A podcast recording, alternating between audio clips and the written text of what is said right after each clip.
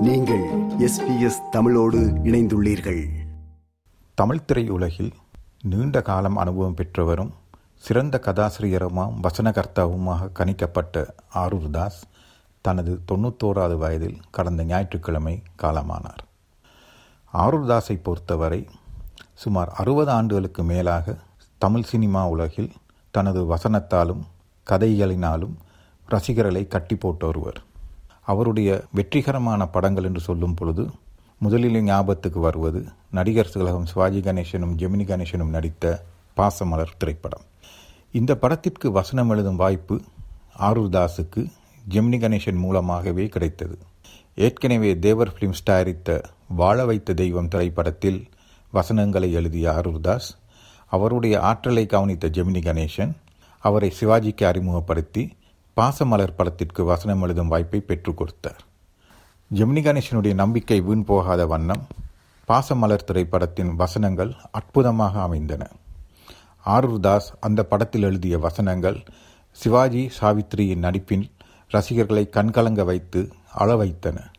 அவ்வளவு உணர்ச்சிகரமான வசனங்களை எழுதிய ஆரூர் தாஸ் அந்த படத்திலேயே பிரபல வசனகர்த்தாவாக தன்னை அடையாளப்படுத்தி கொண்டார். என்ன என்ன பார்க்க மாட்டேங்கிறீங்க என்ன பார்க்க முடியாதுமா என் கண்ணு ரெண்டு போயிடுச்சு கொடுமை. எத்தனையோ வீட்டுல விளக்கேற்றி வச்சு உங்களுக்கா இந்த உலகம் இருட்டாயிடுச்சு அண்ணா வைரம் போல சொல்லிச்சு விரோதிகளையும் வசீகரிக்க கூடிய உங்க கண்ணு எங்க? நீங்க மௌனமா இருந்தாலும் ஆயிரம் ஆயிரம் அன்பு கதைகளை எனக்கு சொல்லுமே. அந்த அழகு கண்கள் எங்கன்னா? அந்த படம் வெளிவந்த அதே காலகட்டத்திலேயே தேவர் பிலிம்ஸ் தயாரித்த அடுத்த படமான தாய் சொல்லை தட்டாதே படத்திற்கு எம்ஜிஆருக்கு வசனம் எழுதும் வாய்ப்பு அவரை தேடி வந்தது.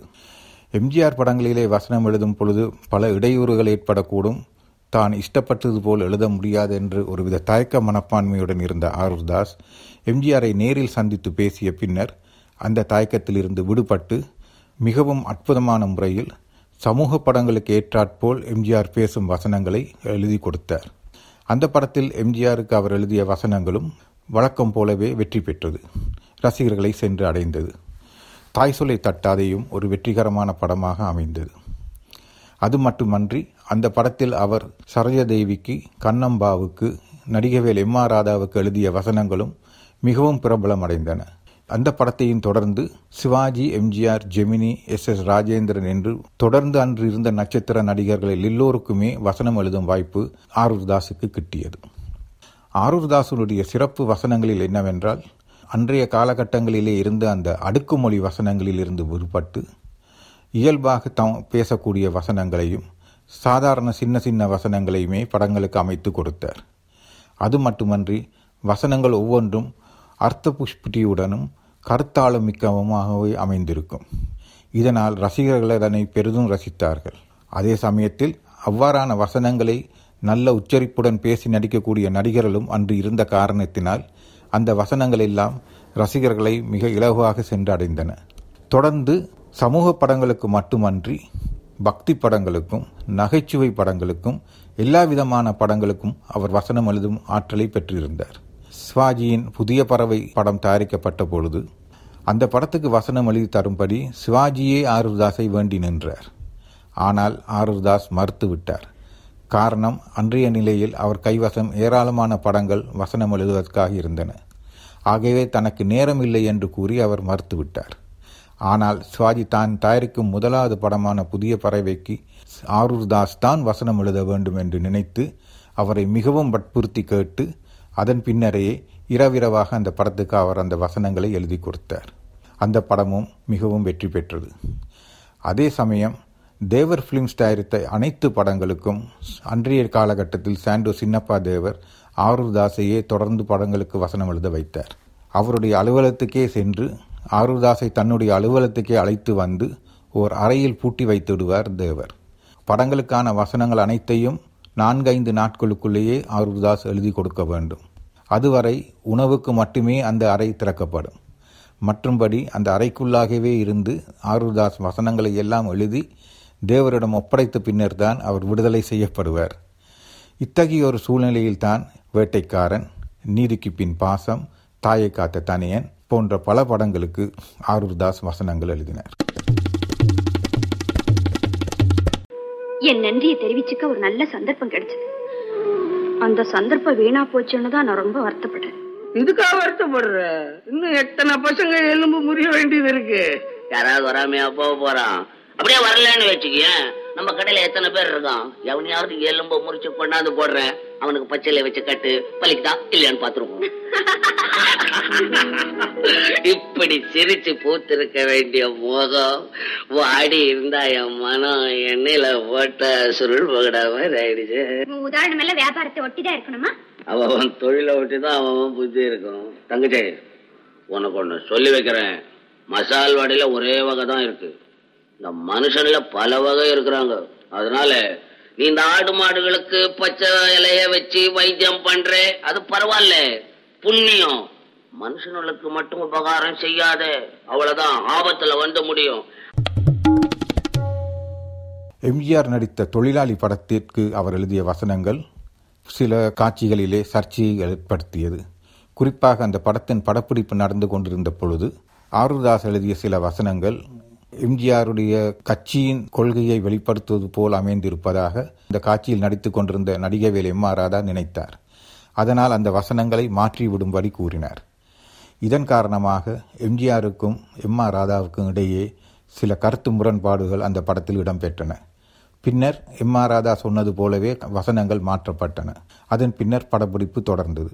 ஆனால் அந்த காட்சியிலே ஏற்பட்ட மனக்கசப்பு தான் பின்னர் எம்ஜிஆருக்கும் எம் ஆர் ராதாவுக்கும் இடையிலான ஒரு விரிசலை எதிர்காலத்தில் கொண்டு வந்தது.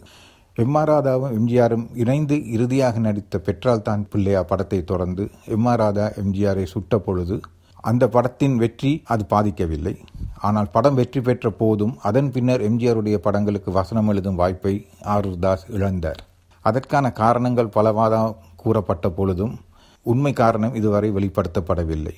ஆனாலும் அதன் காரணமாக ஆரூர்தாசனுடைய திரைப்பயணம் நின்றுவிடவில்லை. அவர் தொடர்ந்து சிவாஜியின் படங்களுக்கும் ஏனைய நடிகர்களுடைய படங்களுக்கும் எழுதி வந்தார். அது மட்டுமன்றி தெலுங்கிலே வெற்றி பெற்ற படங்களை தமிழாக்கம் செய்யும் பொழுதும் தயாரிப்பாளர்கள் பெரும்பாலும் ஆரூர்தாசையை அணுகுவது வழக்கம். காரணம் தெலுங்கு படங்களை அப்படியே பார்த்தவுடனேயே அதன் வசனங்களை தமிழுக்கு மொழிமாற்றி அருமையாக காட்சிக்கு பொருந்தும்படி கச்சிதமாக எழுதி கொடுத்து விடுவார் ஆரூர்தாஸ் இதன் காரணமாக ஆரூர்தாஸின் வசனங்கள் தெலுங்கிலிருந்து தமிழுக்கு வரும்பொழுது மிகவும் பிரபலம் அடைந்தன. ஆரூர்தாஸ் பிறப்பிலேயே ஒரு கிறிஸ்துவராக இருந்த பொழுதும் அவர் தமிழிலே வெளிவந்த ஏராளமான பக்தி படங்களுக்கு மிகவும் அருமையாக வசனங்களை எழுதி கொடுத்திருக்கின்றார். பக்த பிரகலாதா படத்தை ஏவிஎம் செட்டியார் தயாரித்த பொழுது அதற்கு இரவிரவாக வசனம் எழுதி தரும்படி ஆரூர்தாஸிடமே கேட்டு நின்றார். காரணம் அந்த படத்தை மிக குறுகிய காலத்தில் அவர் தயாரிக்க முனைந்தது தான் செட்டியார் மீது இருந்த நம்பிக்கை காரணமாகவும் அன்பின் காரணமாகவும் ஆரூர்தாஸ் அந்த படத்துக்கு வசனங்களை எழுதி கொடுத்து அந்த படம் மிகவும் பிரபலமும் வெற்றியும் அடைந்தது. தொடர்ந்து டப்பிங் படங்களுக்கு வசனம் எழுதுவதில் பிரபலம் பெற்றிருந்த ஆரூர்தாஸ் விஜயசாந்தி நடித்த பூ ஒன்று புயலானது என்ற படத்துக்கு வசனம் எழுதியதன் மூலம் அந்த படம் தமிழிலும் வெற்றி பெற்று ஆரூர்தாஸின் திறமையை பறைசாற்றியது. பொதுவாக வசனகர்த்தாக்களுடைய காலகட்டம் ஒரு குறிப்பிட்ட காலமே. அதற்கு பின்னர் அவர்கள் எழுதும் வசனங்கள் சில சமயம் கால மாற்றத்தினால் எடுபடாமல் போகக்கூடும். ஆனால் அவர் வசனம் எழுத தொடங்கிய காலத்தில் இருந்து சுமார் பதினைந்து ஆண்டுகள் கடந்த பின்னரும் ஆயிரத்தி தொள்ளாயிரத்தி எண்பத்தி நான்காம் ஆண்டு வெளிவந்த விதி படத்துக்கு அவர் எழுதிய வசனங்கள் தமிழ்நாட்டில் மூளை முடுக்கெங்கும் ஒளிபரப்பாயின. எத்தனையோ கடைகளிலும் தேத்தனி கடைகளிலும் பல இடங்களிலும் அவருடைய வசனங்களை பலர் ஒளிபரப்பி கேட்டு ரசித்தார்கள். படத்திலும் அந்த வசனங்கள் மிகவும் பிரபலம் இரண்டு திருடர்கள் ஒன்று சேர்ந்தால் கொள்ளையடித்ததில் ஆளுக்கு பாதி. இரண்டு வியாபாரிகள் கூட்டு சேர்ந்தால் லாபமோ நட்டமோ தலைக்கு பாதி. ஆனால் திருமணத்துக்கு முன்பு ஒரு ஆணும் பெண்ணும் இணைந்து உடலுறவு கொண்டால் அதற்கான தண்டனையும் அவமானமும் பெண்ணுக்கு மட்டும்தான். தவறு செய்த ஆண்கள் தப்பித்து விடுகிறார்கள். இன்பத்தில் பங்கு கொள்ளும் ஆண்கள் பாவத்தில் மட்டும் ஏன் பங்கு கொள்வதில்லை? இது கடவுளை கேட்க வேண்டிய கேள்வி. உடல் உறவின் காரணமாக பெண்களுக்கு மட்டும்தான் தாய்மை அடையும் தன்மை இருக்கிறது. அந்த தாய்மை சின்னம் தான் அவளை காட்டிக் கொடுத்து விடுகிறது. பத்து வருடங்கள் ஆனாலும் ஆண் ஆணாகவே இருக்கிறான். ஆனால் பத்து மாதங்களுக்கு பிறகு பெண் ஒரு குழந்தைக்கு தாயாகி விடுவதால் பாவத்தின் பெரும் பங்கு அவளை போய் சேருகிறது. இவரான இந்த இயற்கை அமைப்புக்கு காரணகர்த்தா ஆண்களா ஆண்டவனா? ஆண்டவனேதான். நான் மறுக்கவில்லை. ஒரு பெண்ணை கெடுத்தவன் இன்னொரு பெண்ணை மணக்கலாம். ஆனால் கெடுக்கப்பட்டவள் இன்னொரு ஆணை மணந்து கொள்ள அர்ஹதை அற்றவள் என்று அறிவித்தது யார்? ஆண்களா ஆண்டவனா? இவரான பெண்ணை தாயாக்கி தாயை தெய்வம் என்று எழுதி வைத்தவன் தவறி விழுந்தவளை வேசி என்றும் விபச்சாரி என்றும் விமர்சனம் செய்கிறானே அது ஏன்? எந்த ஆண்கள் வேசியை உருவாக்குகிறார்களோ அதே ஆண்கள் அவள் வயிற்றில் பிறக்கும் ஆண் பிள்ளையை வேசி மகனே என்று அழைக்கிறார்களே அது ஏன்? அப்படி ஆண்டவனா சொல்லிக் கொடுத்தான்? இல்லை. ஆண்கள் தங்களுக்கு சாதகமாக சாஸ்திரத்தை வகுத்தார்கள் சமூகத்தை உருவாக்கினார்கள். கெடுத்தவனை பூக்களால் அர்ச்சித்துவிட்டு கெட்டவனை கல்லால் அடிக்கும் இந்த அநியாய சமூகம் அழியும் காலம் வந்துவிட்டது. தொடர்ந்து பல படங்களுக்கு வசனம் எழுதி வந்த ஆரூர் தாஸ் ஆயிரத்தி தொள்ளாயிரத்தி தொண்ணூறாம் ஆண்டுகளில் தன்னுடைய திரைப்பயணத்தை ஓரளவு குறைத்து கொண்டார். ஆனாலும் பலவிதமான நூல்களை எழுதுவதிலும் தன்னுடைய பேட்டிகளை கொடுப்பதிலும் அவர் தன்னுடைய நேரத்தை செலவழித்திருந்தார். நீண்ட காலம் திரையுலகிலே ஆளுமை மிக்க ஒரு கதாசிரியராக திகழ்ந்த ஆரூர் தாஸ் தன்னுடைய நீண்டகால பயணத்தை ஞாயிற்றுக்கிழமை முடித்துக் கொண்டார். இது போன்ற மேலும் பல நிகழ்ச்சிகளை கேட்க வேண்டுமா? Apple podcast Google podcast Spotify என்று பாட்காஸ்ட் கிடைக்கும் பல வழிகளில் நீங்கள் நிகழ்ச்சிகளை கேட்கலாம்.